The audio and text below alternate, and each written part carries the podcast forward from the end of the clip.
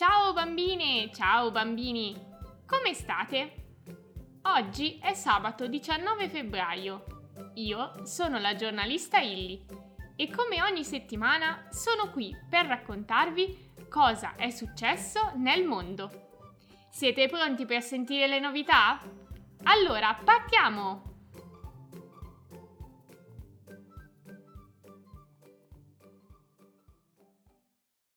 Ci sarà una guerra? La notizia della settimana riguarda ancora una volta l'Ucraina. Nelle scorse puntate del nostro podcast abbiamo già imparato a conoscere questo paese che sta in mezzo tra l'Unione Europea e la Russia e che si teme possa diventare teatro di una guerra. Per settimane le due parti hanno parlato tra loro per cercare di mettersi d'accordo usando le parole e non la forza. Ciascun paese ha spiegato le sue ragioni e ha detto che cosa vorrebbe per chiudere la questione una volta per tutte. E allora? La Russia, che ha cominciato tutta questa storia, che cosa vuole? Un documento con scritto chiaro e tondo che all'Ucraina sarà sempre vietato aggiungersi alla Nato l'alleanza militare che tiene insieme i paesi occidentali e che dunque non piace affatto alla Russia. Al momento però, Unione Europea e Stati Uniti non hanno alcuna intenzione di aprire le porte della Nato all'Ucraina e perciò non è impossibile trovare un accordo. In effetti, a inizio settimana, le cose sembravano essere migliorate e la Russia ha dichiarato persino di avere tolto un po' dei soldati che aveva posizionato al confine per invadere l'Ucraina.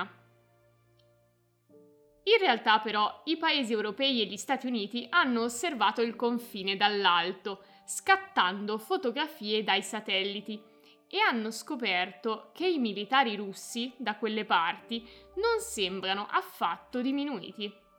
Anzi, in alcune zone si vedono elicotteri, armi di attacco pesante e pare persino che si sia costruito un ospedale poco lontano dal confine, che potrebbe significare che la Russia si aspetta di avere presto feriti di guerra.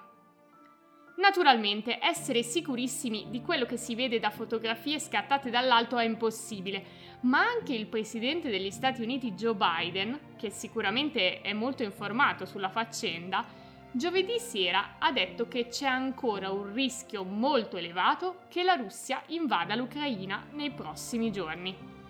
Si teme soprattutto per domani, domenica 20 febbraio, il giorno in cui finiscono le Olimpiadi invernali.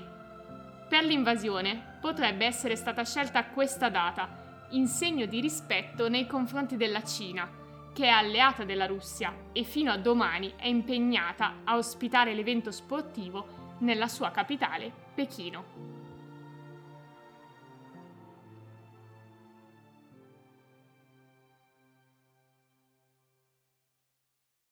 Camion immobili. In Canada centinaia di camionisti stanno protestando contro le regole anti-Covid. Dalla fine di gennaio gli autisti usano i loro enormi camion per bloccare il traffico soprattutto nella capitale Ottawa, e suonano i clacson all'impazzata. I conducenti che protestano non vogliono essere obbligati a vaccinarsi contro il Covid-19, come invece ha deciso per legge il governo, obbligando chiunque attraversi il paese a sottoporsi all'iniezione contro il virus. Su questo il governo canadese non ha la minima intenzione di cambiare idea in questi giorni ha deciso di mettere fine alle proteste. Per fermare i manifestanti, il primo ministro canadese ha usato una legge particolare, chiamata Emergencies Act, che si può adoperare soltanto in casi di un particolare pericolo a livello nazionale. Pensate, nella storia del Canada è la prima volta che questa legge viene usata Grazie all'Emergencies Act, il governo per 30 giorni ha poteri straordinari, tra cui quello di bloccare i conti correnti dei manifestanti e sospendere le patenti. Anche se le proteste dei camionisti in Canada hanno attirato l'attenzione di tutto il mondo, in realtà i manifestanti sono solo una piccola parte di chi nel paese americano fa questo mestiere. In Canada circa il 90% dei camionisti è vaccinato, così come l'80% dell'intera popolazione.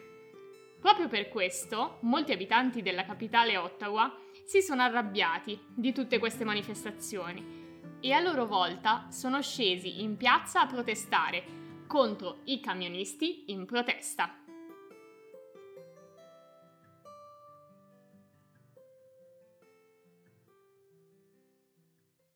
Un aiuto per la mente.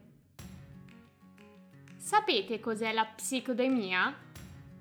Con questa parola gli esperti intendono tutti gli effetti che due anni di pandemia da Covid-19 hanno avuto sulla salute mentale delle persone. Il coronavirus, infatti, non ha colpito soltanto il fisico di molti che lo hanno preso, ma ha agito anche sulla testa delle persone, provocando in tanti incubi e paure. Gli esperti hanno calcolato che in questi due anni, tra i cittadini, la tristezza e l'ansia sono aumentate moltissimo e molte più persone si sentono fragili e credono di non potercela fare. Questo dolore però purtroppo rischia di restare invisibile perché accorgersi che qualcuno sta male a livello mentale non è facile, come vedere che ci siamo rotti un braccio. Non fare finta di niente e cercare di risolvere il problema però è importantissimo e per questo è utile andare da un medico o da una persona specializzata in psicologia. Visto che le visite vanno pagate e per questo non tutti hanno la possibilità di farle, il governo ha deciso di aiutare economicamente chiunque voglia rivolgersi a uno psicologo. Questo contributo, chiamato appunto bonus psicologo, è stato inserito in una legge appena approvata dalla Camera e che dunque è diventato uno strumento a disposizione dei cittadini italiani.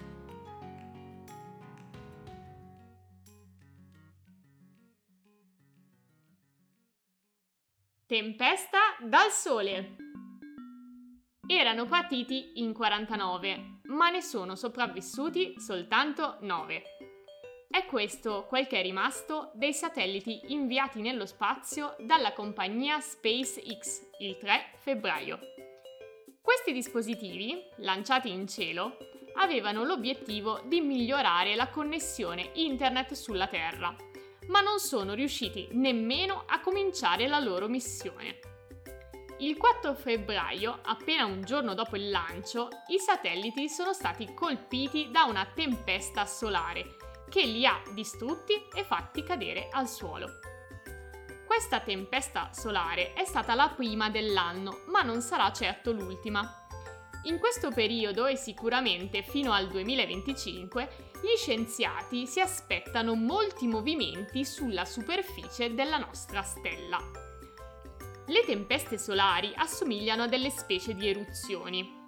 Dalla superficie del Sole si staccano delle particelle che poi vengono proiettate molto lontano e possono disturbare i dispositivi elettrici e rallentare i satelliti che gestiscono la connessione internet. Ma le tempeste solari hanno anche effetti positivi, perché generano le aurore polari, bellissimi fenomeni luminosi colorati che si verificano nel cielo durante la notte.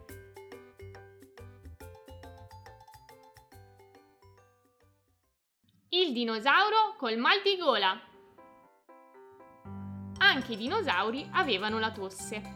Lo hanno scoperto alcuni scienziati americani che negli ultimi mesi hanno osservato da vicino lo scheletro di un diplodocide, un erbivoro dal collo lungo, vissuto 150 milioni di anni fa.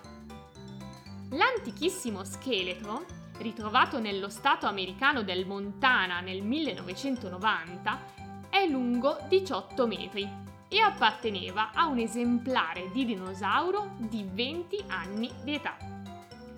L'animale pesava almeno 5.000 kg e, secondo i ricercatori, quando è morto aveva una malattia respiratoria.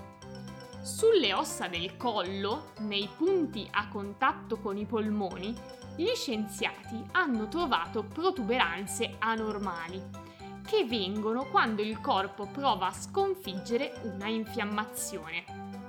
Segno che il povero dinosauro è stato infettato da un fungo che gli ha provocato tutti i sintomi dell'influenza.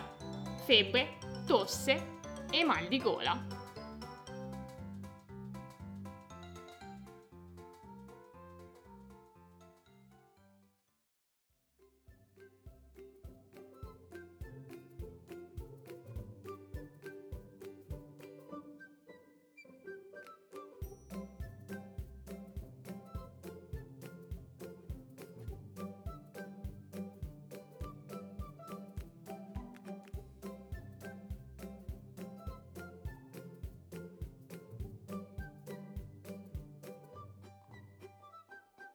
E con questa notizia finisce anche questa puntata.